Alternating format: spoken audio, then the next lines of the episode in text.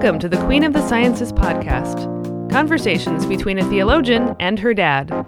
I'm your host, Sarah Hinlicky Wilson. And I am Paul R. Hinlicky. Today on the show, we are talking about the one holy Catholic and Apostolic Church, or the worst thing in the best words. Now, I may be slightly overstating the case, but I was just sucked in by the delightful parallelism with justification by faith, which I called the best thing in the worst words. And honestly, there's little not to love about justification by faith. But when it comes to the church or the doctrine of the church, which is called ecclesiology, there are strong passions aroused. Um, Dad, as I was getting ready for this episode, I was remembering back when I was both a seminary student and then as a graduate student when I was a teaching assistant for the introduction to systematic theology class.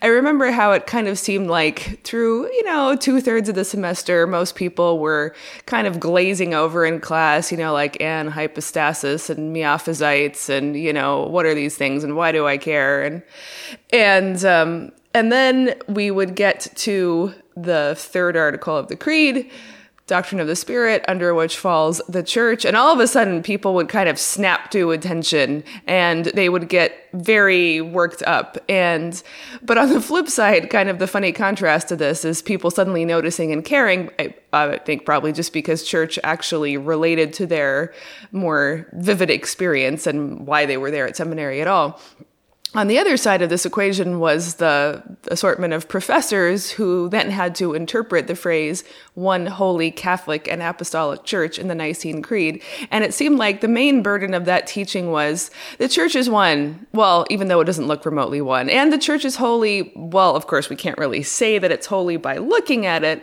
And the church is Catholic, which means universal, even though, well, it isn't. And it is uh, definitely apostolic, though there are, of course, some issues in the transmission and how you even define that word. and so it seemed like it was this sort of a white queen from through the looking glass exercise in believing impossible things. And somehow the idea that one God could in fact be three was you know, child's play compared to believing that the church might be holy or one. Um, I wonder if when you teach, you ever have the same experience on, on either side of the, the, the seats. Well, of course. Uh, but I think the, the the error that I try to correct immediately is to remind uh, my students that this is an article of faith. We believe one holy Catholic and Apostolic Church. It, it's not an article of sight. It's not an empirically verifiable thing at all. Uh, what's empirically verifiable is rather what you talked about, this motley mess through the ages and across the globe uh, that assembles around the word and sacraments of Christ. And that that's the thing that you can see in the world and it's not one, it's not obviously holy, it's not obviously Catholic, and it's not obviously apostolic. All of those affirmations are affirmations of faith regarding the empirical reality which appears sub contrario, under the, it appears the opposite of what it really is often. Right. But I think that could easily lead us into this sort of contrarian or even quixotic, you know, I'm, or to quote Tertullian, I'm going to believe it because it's impossible. But in our previous episodes, and I think in our whole theological careers, I mean, our, our business as theologians is to give, give reasons for believing and not simply assert that it's so and you ought to believe it and that settles it and, you know, now go away and play. So. Well, no, whoa, whoa, whoa, whoa. Is the loaf on the the altar obviously the body of Christ? Is the cup obviously his blood? Is the baptized obviously a new creation? No, but uh, in all cases, we have summoned reasons, you know, from from scripture and good solid sources for thinking so. My only point is that somehow this um, willing suspension of disbelief, shall we call it, um, suddenly has a much harder time when it gets to the doctrine of the church. Anyway, that has been my experience. That that so these things are somehow more easily taken on faith, and the reasons offered in scripture and in the long history of theological reflection have been like, okay. I can see that. I can get there. But then when you get to the church, suddenly, like I said, passions are aroused and it gets a lot harder. Yeah, sure. And I think a lot of that has to do that sense of impassioned disbelief at this article of faith has to do with the church's um, highly self contradictory existence. On the one hand, it is the bearer and representative of the promise of the universal community of love. On the other hand, its actual life is a constant betrayal of the very love that it represents. And you can't have one without the other, uh, it seems to me. Uh, the church is both the trumpet in the world, calling us, uh, summoning us to the vision of a universal community of love, what Augustine called Civitatis Dei, the city or society of God. And it's also the, uh, in Augustine's word, corpus per mixtum, the uh, mixed or mixed up or uh, the sheep and the goat are all tangled together, the weeds and the the weeds and the wheat, and you can't disengage them without destroying the growing, the living growth. Uh, so these paradoxes are right there at the center of everything we have to say, I think, about the church. Well, I think it is at the center of what we have to say about it, but I think there are also a lot of traditions, Christian traditions, that strongly push back against that, that want to argue for a truly pure community or to preserve some aspect of the church that is not per mixtum at all, but is is safe and sanctified. And I think that's part of what we we need to sort through here as well. And and right. a, a second comment is that I think it's exactly the the betrayal side, you know, the living in contradiction to itself side, that I think for many people is the deal breaker that makes all of the other challenging beliefs of Christianity finally implausible. And therefore, there is a kind of of, of touchstone or neuralgic quality to this doctrine that in some way the others don't really have. So that's that's the kind of set of things that I wanted to at least start talking about today. We certainly won't f- finish saying all there is to say. Quite agreed. The, the I learned this as a pastor many many years ago when I undertook a call to a small country church that had suffered some internal conflicts and decline, and I enthusiastically became a home visitor and evangelist seeking to build up that congregation. And I quickly realized I can go out and call, meet and call people to faith and invite them to come and see. But if they don't experience the community of Jesus' disciples, where they love one another and by that are known to be Christians, if that's not there, all my pastoral visitation and evangelism seeking to call in, draw in uh, new people to faith and form them also as Christians was in vain the church has got to be there in some real and palpable sense as a community, a caring community of Christian love.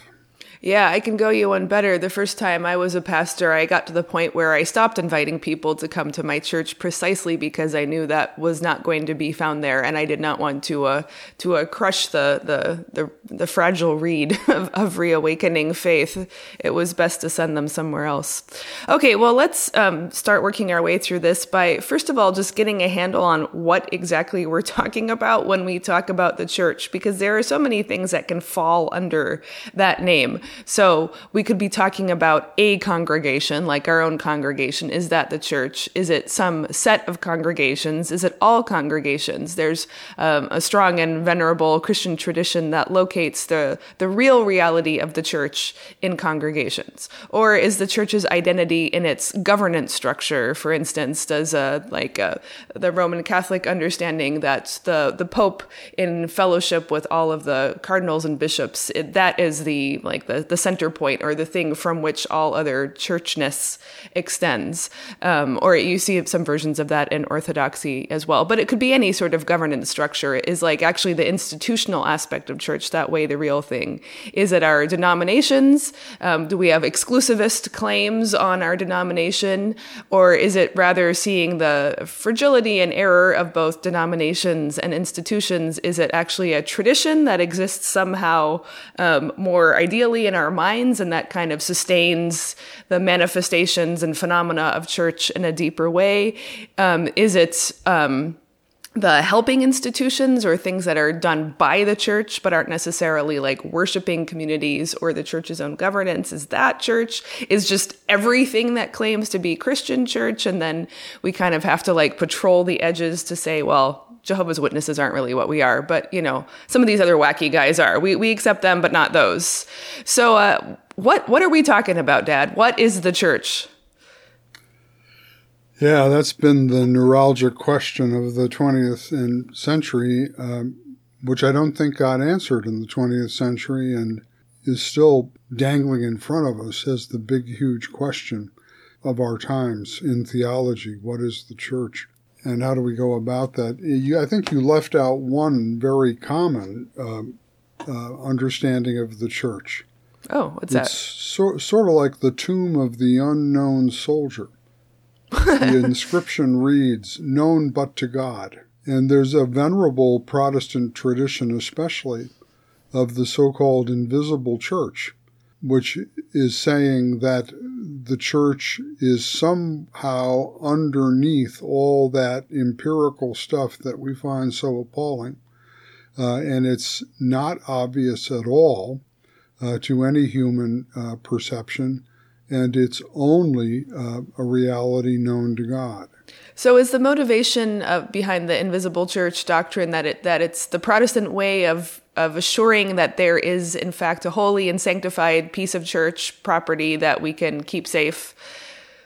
The way a Catholic or Orthodox claim would, you know, they, they would also reserve a holy space or, or maybe a, um, like an Anabaptist community. Well, I think it's more a counsel of despair. a Protestant counsel of despair. You know, in the 16th century, the, the Catholic confutators of the Augsburg Confession warned uh, the early Lutherans, the confessors at Augsburg, that if you go with your doctrine the way you're advocating, you will render the church invisible on the one hand, and empirically, you will fracture it into a gazillion different pieces. Well, that was prescient. that was very prescient because if everyone has to decide what is the church according to their own individual conscience, there will be as many churches as there are consciences. Well, we're not quite there yet, but we're getting close. Yeah, that you know, I just wanted to mention the father of religious liberty in the um, United States of America, the Puritan Roger Williams of Rhode Island uh, was a, a Puritan of Puritans. And he finally was so disgusted with all forms of church fellowship, even the rigorous Puritans of New England, that he became a church of one himself. No kidding. And he broke fellowship with all other Christians because he couldn't find anyone who he would recognize as a fellow believer. But he recognized himself as one. Well, I guess I guess so. He he became a church of one. that, that seems like a pretty dangerous situation to get oneself into spiritually. Well, of course it does. I mean, I think that uh, you can see why this is such a a, a, a, um, a mare's nest mare's nest. That's what I was trying to say. Such a mare's nest, uh, trying to sort out these questions. Well, I'm sure we could both um, go at, at, great length about what drives us nuts about the church and all the ways that it betrays our expectations. But let's, at least for for working forward in this episode, why don't you just, you know, give us a, a working definition of what church is that we can proceed on. I really think we have to take both Christology, the doctrine of Christ, and pneumatology, the doctrine of the Spirit, and Trinitarianism, the doctrine of the Trinity, we have to take all three of these fundamental uh, Christian beliefs uh, and use them in a very strict and rigorous way to define what we're talking about when we say the church. Let's begin with the simple fact that the word we translate uh, into English as church in the Greek language is ekklesia. And etymologically, that word means those called out, those summoned forth. So, and sometimes it's translated into English as assembly. An assembly is uh, occurs when a summons goes forth and people hear hear the call and assemble together for a purpose. So that's what an ecclesia is. It's it's an assemble assembly that has been summoned into existence by a call. Now, let's connect that with Christology, pneumatology, and Trinity. First of all, Christology. The ecclesia are those called by Christ into his fellowship, into fellowship with himself those disciples whom he teaches to pray together. Our Father. Not my Father, but our Father. And so every believer who becomes connected to Christ by his own invitation to fellowship with himself and through himself with God is simultaneously connected in Christ to all the others whom Christ calls to himself. So, by definition, there's no such thing as a solitary Christian. If you believe in Christ, whether you like it or not, you are indeed connected and attached to all the others who have been called to Christ. Or you don't have a true Christ, and you don't really mean it when Christ teaches you to pray, Our Father who art in heaven. So, first touchstone the church is the fellowship with Jesus Christ at his own gracious invitation, with himself, through himself, with our Heavenly Father, and all the more so through himself with all the others who are called into uh, his fellowship. Now let's go forward to pneumatology, the doctrine of the Spirit. How does this call of Christ actually get effectively communicated in the world? the gospel sounds uh, in the world. It's a public sounding. People hear the gospel of Christ. But those who are drawn to it are drawn to it by the special work and ministry of the Holy Spirit. The Holy Spirit creates and animates the faith of individuals, which brings them into fellowship with Christ and then binds them together in Christ in love for one another. Paul says, Bear one another's burdens and so fulfill the law of Christ. And that mutual bearing of burdens is the gift and work of the Holy Spirit in the lives of believers. That's why Paul can alternatively call the church either Christologically the body of Christ or pneumatologically, the temple of the Holy Spirit. So, with that kind of emphasis on the mutual bearing of burdens, that seems to just practically, not ideologically, give weight to the congregation as the real locus of church because it's I, I can actually bear the burdens of the people who are in the congregation with me. I can't bear the burdens um, except in a, in a sort of um, as we talked about in our episode on prayer in a kind of distant and more theoretical way for people you know far away in the world that i haven't met and uh, even less so people in the past. Um, i suppose i can bear the burdens of christians that i know who are not in my immediate congregation. But anyway so i, I just wanted to, to touch and touch base with you on, on that. I think we in fact the, the challenge of genuinely being church is precisely that the Spirit teaches us how to bear those uh, burdens of others in all these different relationships that you just enumerated. Think about this, for example uh, Inquisition, Crusades, genocides. Super bad church stuff. Super bad church stuff. Christians bear the burden of that history. It's not someone else's history, it's our history. It's our history of our failure. Or as Lutherans, we can talk about Luther's uh, horrendous uh, attacks on Pope, peasants, and Jews. We bear the burden of that history. We bear that shame, even though we're not personally guilty of those crimes, I hope. Uh, but nevertheless, those sins of Christians past are sins of people to whom we are connected the living and the dead through Christ. So is that the same kind of bearing of burdens though that Paul's talking about? I mean, maybe it's the limitation of my imagination, but I always thought it would be more along the lines of grieving with those who grieve and comforting those who are persecuted. I mean, that kind of like mutual upbuilding and sympathy kind of burdens. But what you just gave examples of there is, you know, sort of acknowledging responsibility and taking the weight of past sin and how that's you know becomes part of our own history when we're Christians too. Yeah, I think that because we're social creatures and historical creatures, we can't limit the bearing of burdens simply to my individual faults or my individual relationships with others.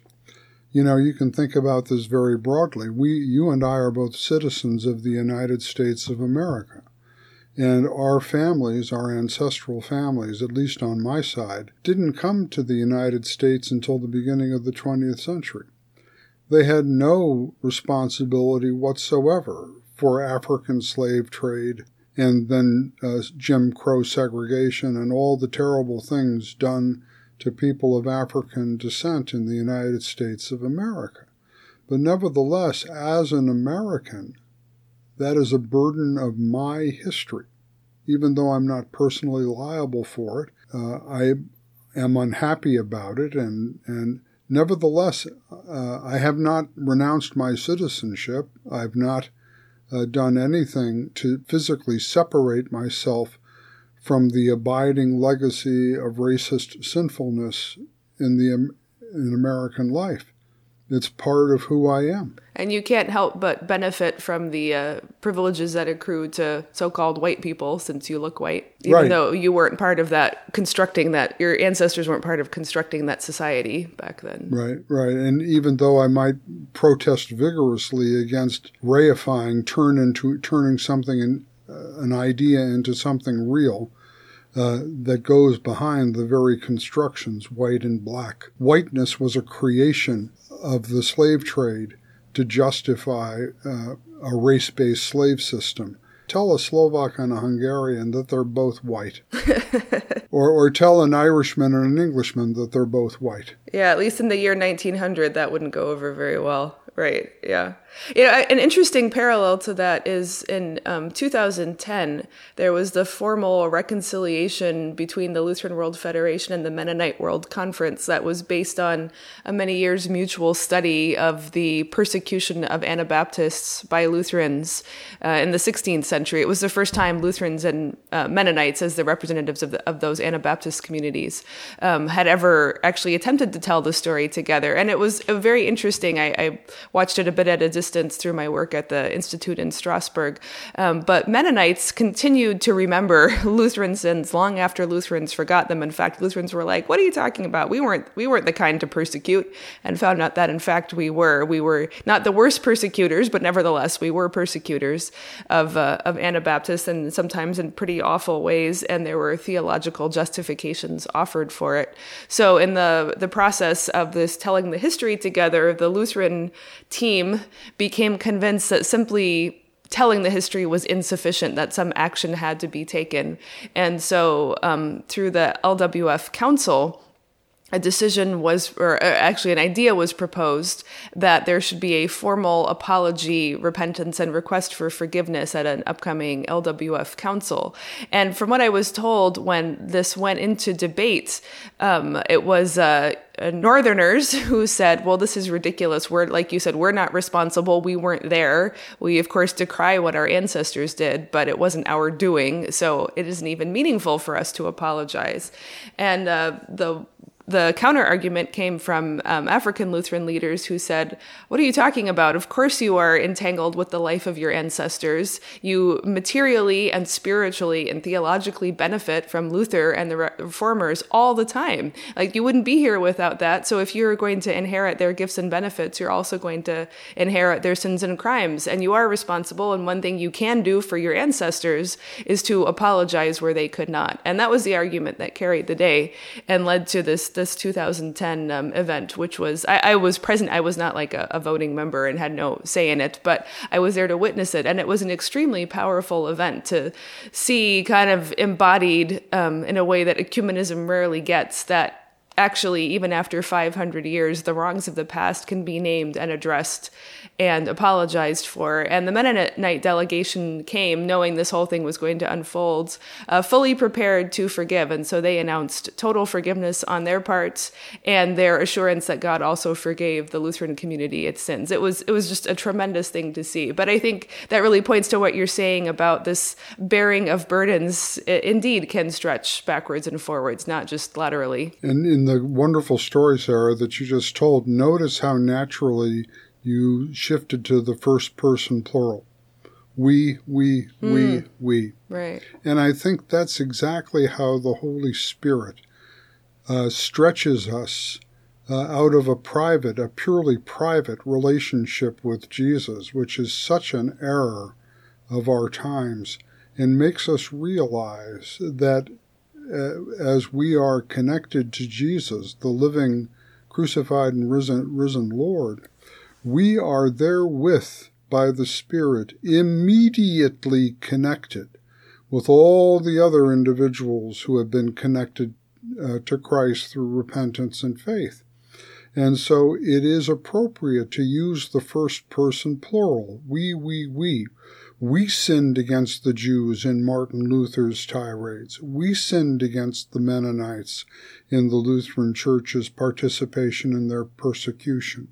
We and this learning this we, this we language is part and especially when it comes to owning rather than disowning the sins of our ancestors. This is essential to what it means to be the church. This is, you know, Luther once said, Christians have this virtue, that they confess their sins and do not protest their sins. And I think at the heart of what it means to be a believing and repentant Christian, that is to say, a member of the church, uh, is this capacity not to lie about ourselves, to break out of the mendacity, the self deception that dominates the politics of this unreconciled world. So, the repentance that we are exhorted to as Christians, of course, starts with ourselves, but then it needs to be extended to the the tribes that we participate in, the the nations, the churches, the communities, and so forth. It can be, I think, easy for people sometimes to blame themselves, but somehow exonerate their group. And so we have to have both of those things. But but I also see it happen the other way that people can be extremely eager to confess and repent the sins of the past in a way that actually is exonerating their own presence and assuming that now we're finally getting it right, we're doing this right right and that right, which we never did before, as if suddenly we've come already into the golden era. And I think part of being the church now is also realizing that we are committing horrendous sins that we may not even recognize as sins. And we should be praying for good descendants 500 years from now who will openly state and repent of what we are doing right now, uh, all too joyfully and blindly. Well said. Well said. In fact, I, I think the error that you just identified, perhaps in our more liberal Lutheran denominations, is the predominant one.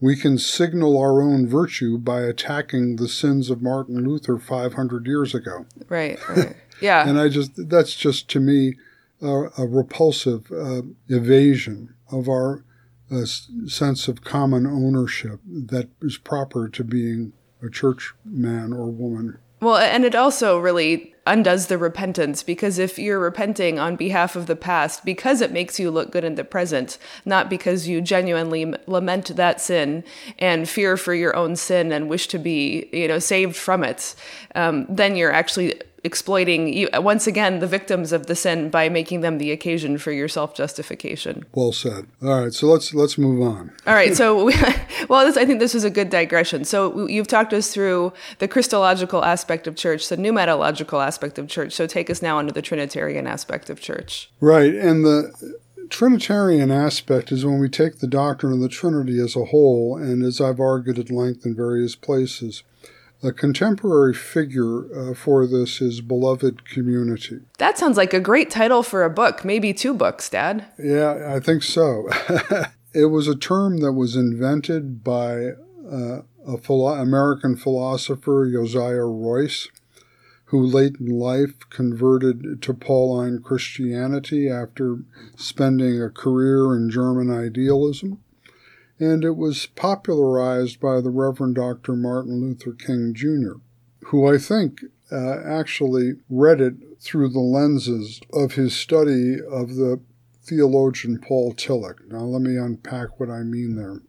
And I re- referenced earlier St. Augustine's idea of civitatis Dei, the city or society of God. So, beloved community is both a biblically based uh, doctrine in the great high priestly prayer of Jesus in John 17, that they may be one even as we have been one from the foundation of the world, one in love. In technical Trinitarian doctrine, this is called perichoresis. We've talked about that, so we don't need to go into that here.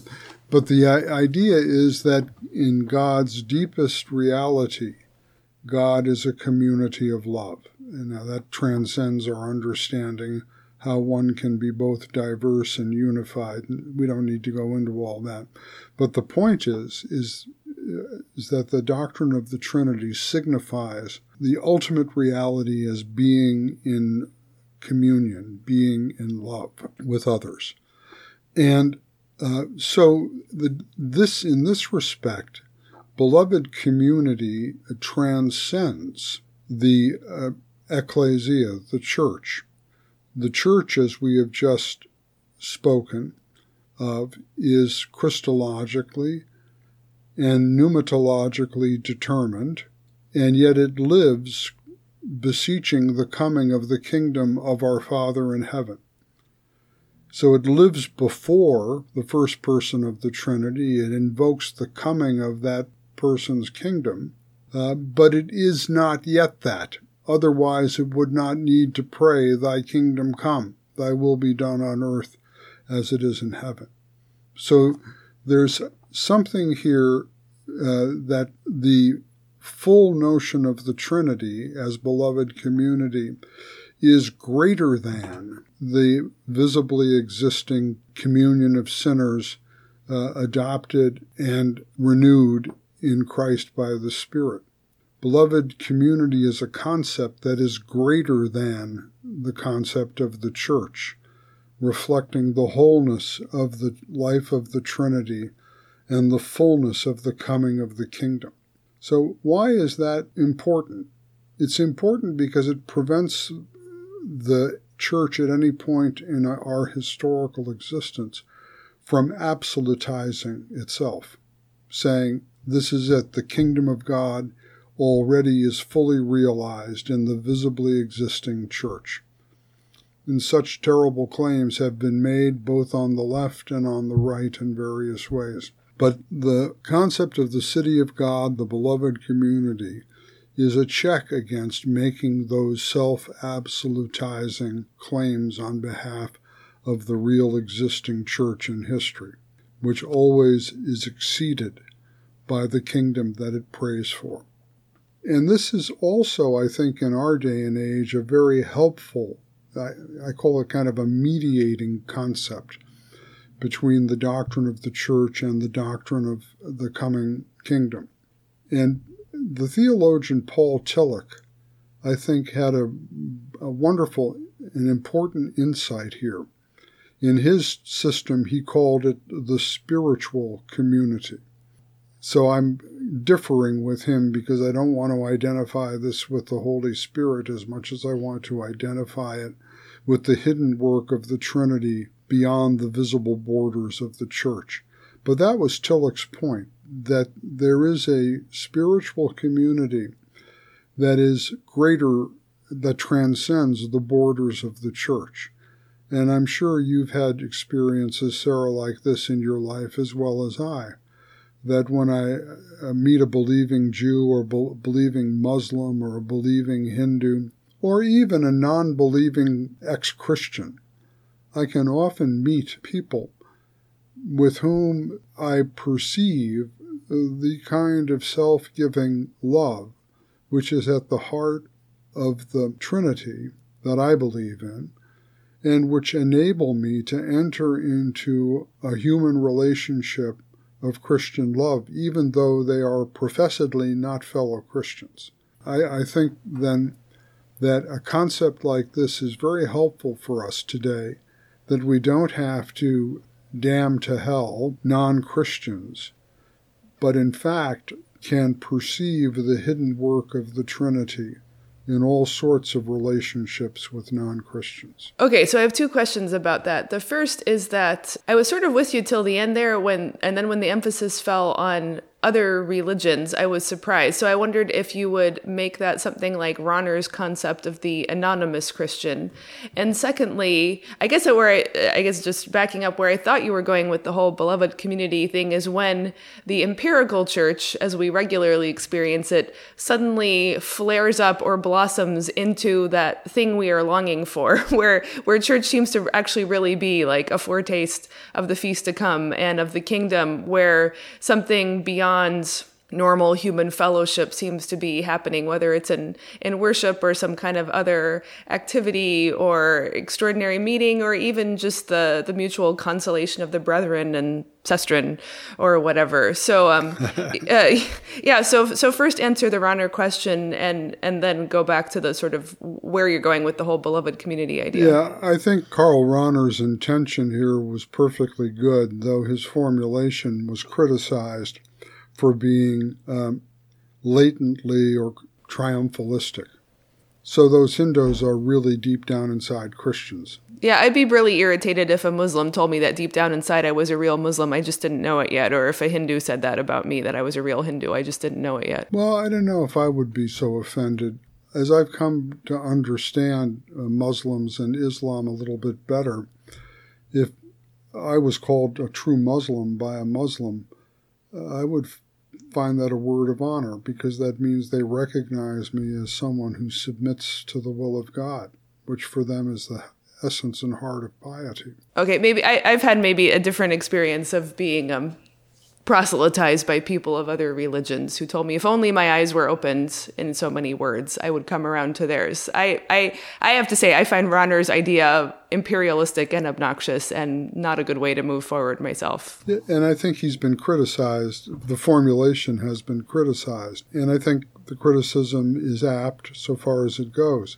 But I think we should recognize what his intention was. His intention in that formulation was to say that the reality of self giving love that comes from above, that comes from God's creative agape, is not confined uh, to the vi- by the visible uh, walls of the church, boundaries of the church, but it can appear mysteriously well beyond those boundaries. Now, of course, proselytizing is not self giving love, is it? Yeah, that's true. I, I, guess what still makes me concerned about that is, is I, I, I hear now and, and, recognize the good intention there. It just seems to me that it is implicitly saying all good people will go to heaven in this very bland kind of way. Like, ha- how is it not finally saying that? I mean, of course, I want to affirm, and I in fact believe that all sorts of non-Christian people truly love. What a horrible world this would be if they didn't. But I, that that kind of I don't know. It it it gets my hackles up. Well, I, I, I guess we have to always uh, qualify statements in theology and say what the context is and why we're saying them to prevent such misunderstandings.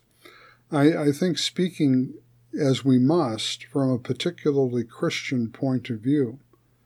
And that's what we theologians are about. What in what particularly as Christians can we say about God and the church? That's the topic of this podcast.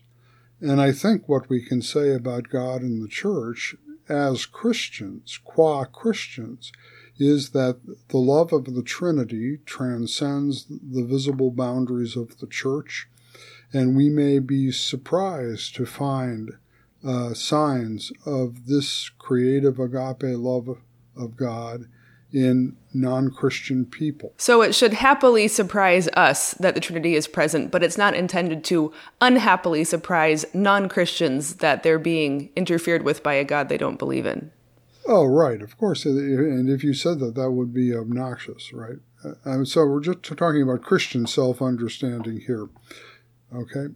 And now, what was the second one after the objection? Oh, oh, the experience of beloved community in the church. Well, as I said at the beginning of the podcast, if in some ways your Christian community, your community of faith on the local level, is not a palpable experience of the mutual conversation and consolation of the brothers and sisters, the mutual bearing of burdens, the mutual uh, love that is that comes from fellowship with Christ by the bond of the Spirit. If that's not happening, wow, you're in deep trouble.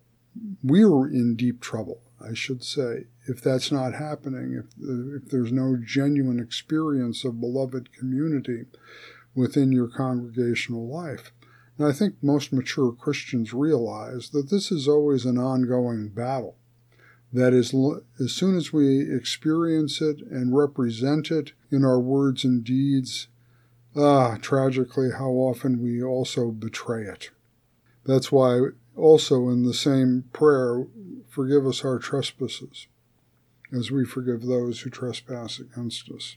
It's, I think, rather crucial that we say that every single week when the community gathers on the Lord's Day. So I guess the the, the point that I want to push to kind of uh, wrap up this this section here is just how how far can the church go in its outright non lovingness, unsinfulness, and still get a pass under Christ's holiness? Like, how can you, how far can you still go on saying that the church is holy when it's manifestly not, but it has Jesus? Jesus is somehow at the center. I mean, I think there are so many people who've experienced such harm at the hands of the church and and there are, are things the church has done that are really just beyond the pale. I mean, you mentioned the Crusades and the Inquisition, but you know, on on much smaller scales, of course, we know all sorts of terrible cases of of uh, church leaders, clergy abusing uh, children or adults also sexually or exploiting them financially and so forth. Like, uh, it seems like, uh, you know, for the sake of protection of the fairly innocent I, it seems like some kind of line has to be drawn, but it seems like drawing the line is almost the impossible task too. So, so maybe I guess the, the question is, how can the church be remotely a safe place for people to venture into who want to know God? Well, I think that God is really shaking up the churches in the Western tradition because for a long time they have relied parasitically upon their cultural establishment while these genuinely spiritual and Christological foundations of church life have eroded, so that the church in much of Europe and increasingly in the United States is kind of an empty shell that doesn't uh, is is not transparent. I mean, even when we have this kind of way we're talking about the church as a community of forgiven sinners that because they've experienced the love of divine forgiveness, are capable of bearing with one another patiently and working through conflicts and issues in ways that are constructive rather than destructive. Even talking this way about the church, we will fail even in that task of mutual forgiveness. I think that's it's simply experientially true. So, what do we do now that God is saying to the American churches, let's be specific, the jig's up. You've blown it. Left, right, center, it doesn't make any difference. You're going to have to die before I raise you up again. I venture that judgment. I mean, I'm, i could be wrong, but it seems to me very much that uh, the church in the United States is either the Republican Party at prayer or the Democrat Party at prayer. And that's all it's become in a society in which partisan political self identification has become the primary source of human identity. So the the death to self that happens should happen to all of us on a personal level is also extended on an institutional and corporate level that there can also be and needs to be ecclesiological death and rebirth, repentance and new life. It's not only on the, the personal level that this takes place. Well, I really think so. I think that what you find now in the United States are pockets, local pockets of genuine Christian community, and they cross all the denominational lines. And it's exceedingly important that we not fall back upon denominational boundaries, but on a grassroots local level realize that, like Samson, God is pulling down the pillars so that the temple collapses upon us all. And then out of the ruins, uh, a new a new kind of church, a new kind of Christianity will arise. But I think critical to this insight is the long parasitical relationship of Protestant churches of the magisterial Reformation with political power. And even though there are, I mean, I, I imagine many, many of my liberal friends would be saying, that's right, right, exactly right, and don't realize that exactly the same judgment applies to Christians on the left wing who are also saying, if only Trump weren't president, boy, things would be great again. Then we'd have our beloved community. And we'd have a beloved community. Uh, and the illusions uh, are just pervasive. And it comes down to the fact that in our kind of society, people primarily self identify through partisan political affiliations. Well, and I think uh, that your all, all your allusions here and, and commentary on on political allegiance, I think that shows is what's what's really going on is this long-term question of how do Christians individually and the church corporately relate to power of all kinds. And you know, you can you can be extremely abusive with purely spiritual power. You don't actually need political power. And as I've said before, I think there was no way that the Christians at the time of Constantine couldn't see what happened there as the hand of God to put a final end to persecutions and have a chance chance to build the world into a better place because man, the Roman Empire was awful. Um, but but you know, I think maybe this is what makes ecclesiology so interesting as well as so difficult is because there is a kind of cumulative knowledge in ecclesiology that differs from the kind of knowledge that we get from scripture alone in the sense of, of knowing the nature of salvation through Jesus Christ and the Trinity and so forth. That the church actually does have to learn through time, does have to go back to its history and sift out where it's been through and take those hard earned lessons and not set them aside. I've always been frustrated that church history seems to rank the lowest of the theological disciplines and what seminarians think is important because it is probably, in some strange way, even more important than all the others because it's the record of what we have done with the Bible and ethics and theology and all of this time and what has worked and what sure as heck hasn't. And the whole pneumatological dimension of, uh, of the doctrine of the church is uh, connected with that. What has the Spirit been doing with the gospel's history through the nations and the formation of churches for 2,000 years? In my book, Before Auschwitz, I asked that question Can theology learn from experience? Uh, and sometimes I, I think, whether on the right or on the left, the answer is no we know that the left is wrong and therefore we're going to counter contradict them. We know that the right is wrong and therefore we're going to contradict them with no perception whatsoever how they construe left and right being a product uh, of European and American history. uh, and what those orientations even mean. And even the more fundamental question when did Christians stop identifying as beloved children of God and start identifying as left, right, Republican, Democrat? When did that happen? Or members of this nation, but not that nation. Oh, yes, or this nationality, not that nationality, right, et cetera, right, right, et cetera, yeah. et cetera. Yeah. So, yes, I think that we really have to uh, take a good, hard look. Ernst Käsemann once said, History disillusions. And that's exactly why it's valuable. Mm, hmm Mm-hmm. Well, then it seems like the task going forward for us, again, both personally and institutionally, is to figure out what it means. How can I say this? To lay down power without laying down authority. I don't know if the, Yeah. the contrast stands up exactly, but it does seem that the church, uh, again, whether it's on a very small level or on a big one, is at its worst when it thinks that its job is to seize and hold power for everyone's good. And that Right. the kind of authority the church bears has to be the authority of witness and teaching. I mean, I, I still believe that the church, that the- whatever that means, the church needs to be saying, no, salvation is like this and not like that, or God is like this and not like that. But that kind of authority is not the authority that then burns at the stake those who don't accept it, or shames them to death, or something like that.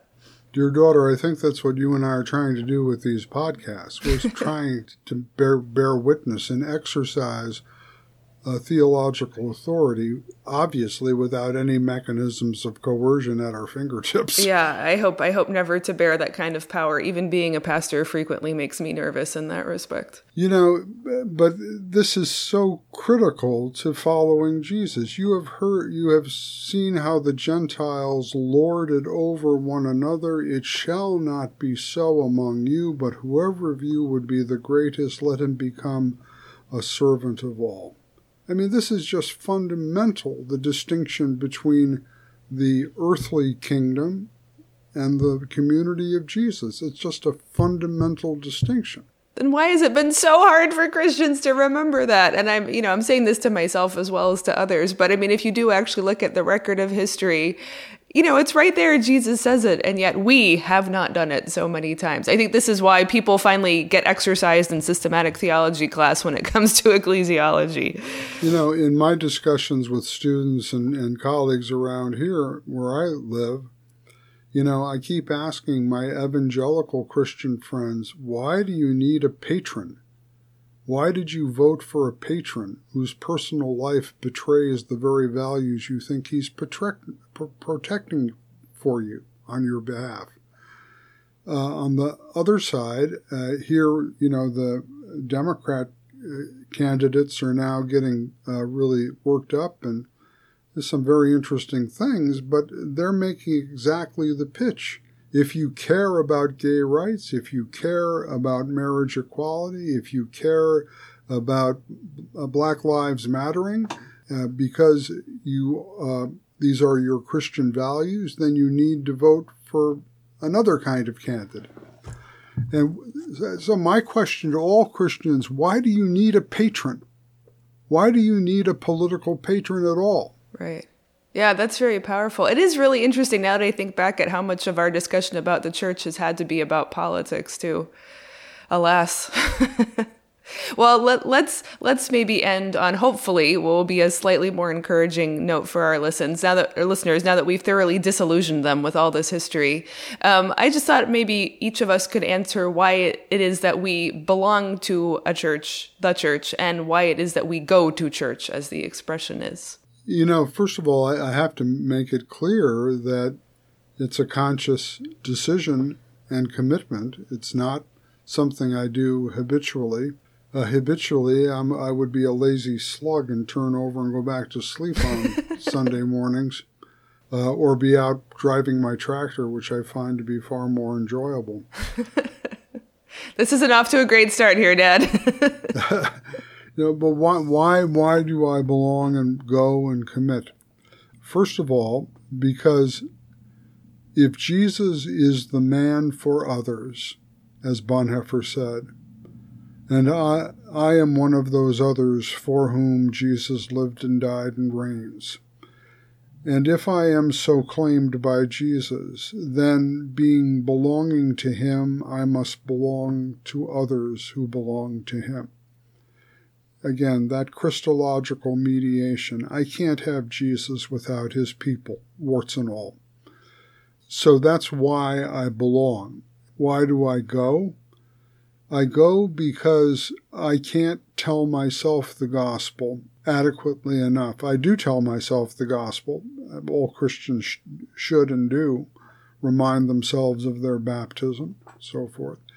But I can't tell myself the gospel adequately. I have to hear it from outside of myself in ways that apply to me in surprising ways, which is what you get from a good preacher of the gospel. Insights into your own Christian existence, which you cannot self create. And third, because it's important for me to put my money where my mouth is. So I'm going to get real brass tacks here and say every Sunday when I put my offering in the uh, uh, plate is my personal declaration of independence in this money grubbing uh, neoliberal culture in which we belong, in which money is Almighty God. By giving away sacrificially a portion of my income to support the ministry of the gospel through the church, I am saying to the world and to God and to myself, I am a free man in Christ. I am not enslaved to my possessions. So those would be three reasons I would give for going to church. Wow, that's powerful. And I didn't know you loved your tractor that much. Wow. yeah, it was it, it, was broken down this week, and I was in a state of near hysteria until I got it fixed. I can only imagine. Uh, well, for my, my own answer to this question, I would say that I had the perhaps unusual, I hope not too unusual, joy and privilege of growing up in what I really did experience as a beloved community, our church in, in Delhi, when I was growing up, um, which probably didn't prepare me well for unbeloved communities that I would encounter later. And I know there was a time, especially in my early adulthood, where I went to church and really the only reason I could give myself was the third commandment remember the Sabbath day and keep it holy. And I was like, oh, I'm not getting anything out of this and I don't really care for it, but I'm commanded and that's just going to have to be enough for me for now. And, you know, that wasn't the best way to go to church, but it also wasn't the worst way. It kept me there. It kept me hearing. It kept me connected to the body of Christ, which I think was really important.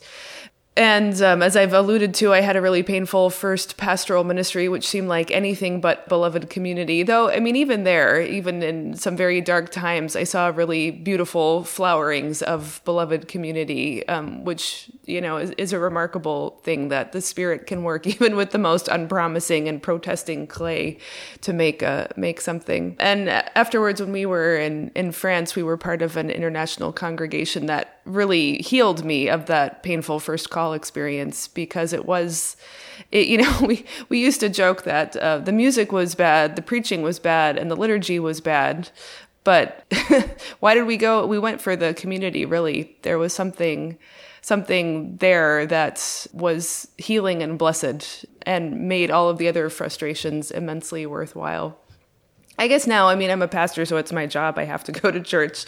but, uh, you know, this is perhaps seems silly, but I really like singing hymns. Singing hymns does something and speaks to me at a very profound level. Um, even though one part of my brain now is always sort of you know implicitly critiquing the theology like well i'm not sure that's quite right you know or or a, or a tune is is a little bit hokey or whatever um, or we're playing my favorite hymn and the organist doesn't get it quite right or whatever. But there's something about that. Um, I actually read someone recently commenting that music has a way of combining the worshiping God with the uh, heart, soul, mind, and strength, like nothing else can get like all four of those things that Jesus said into into one single unit, like like the act of singing does.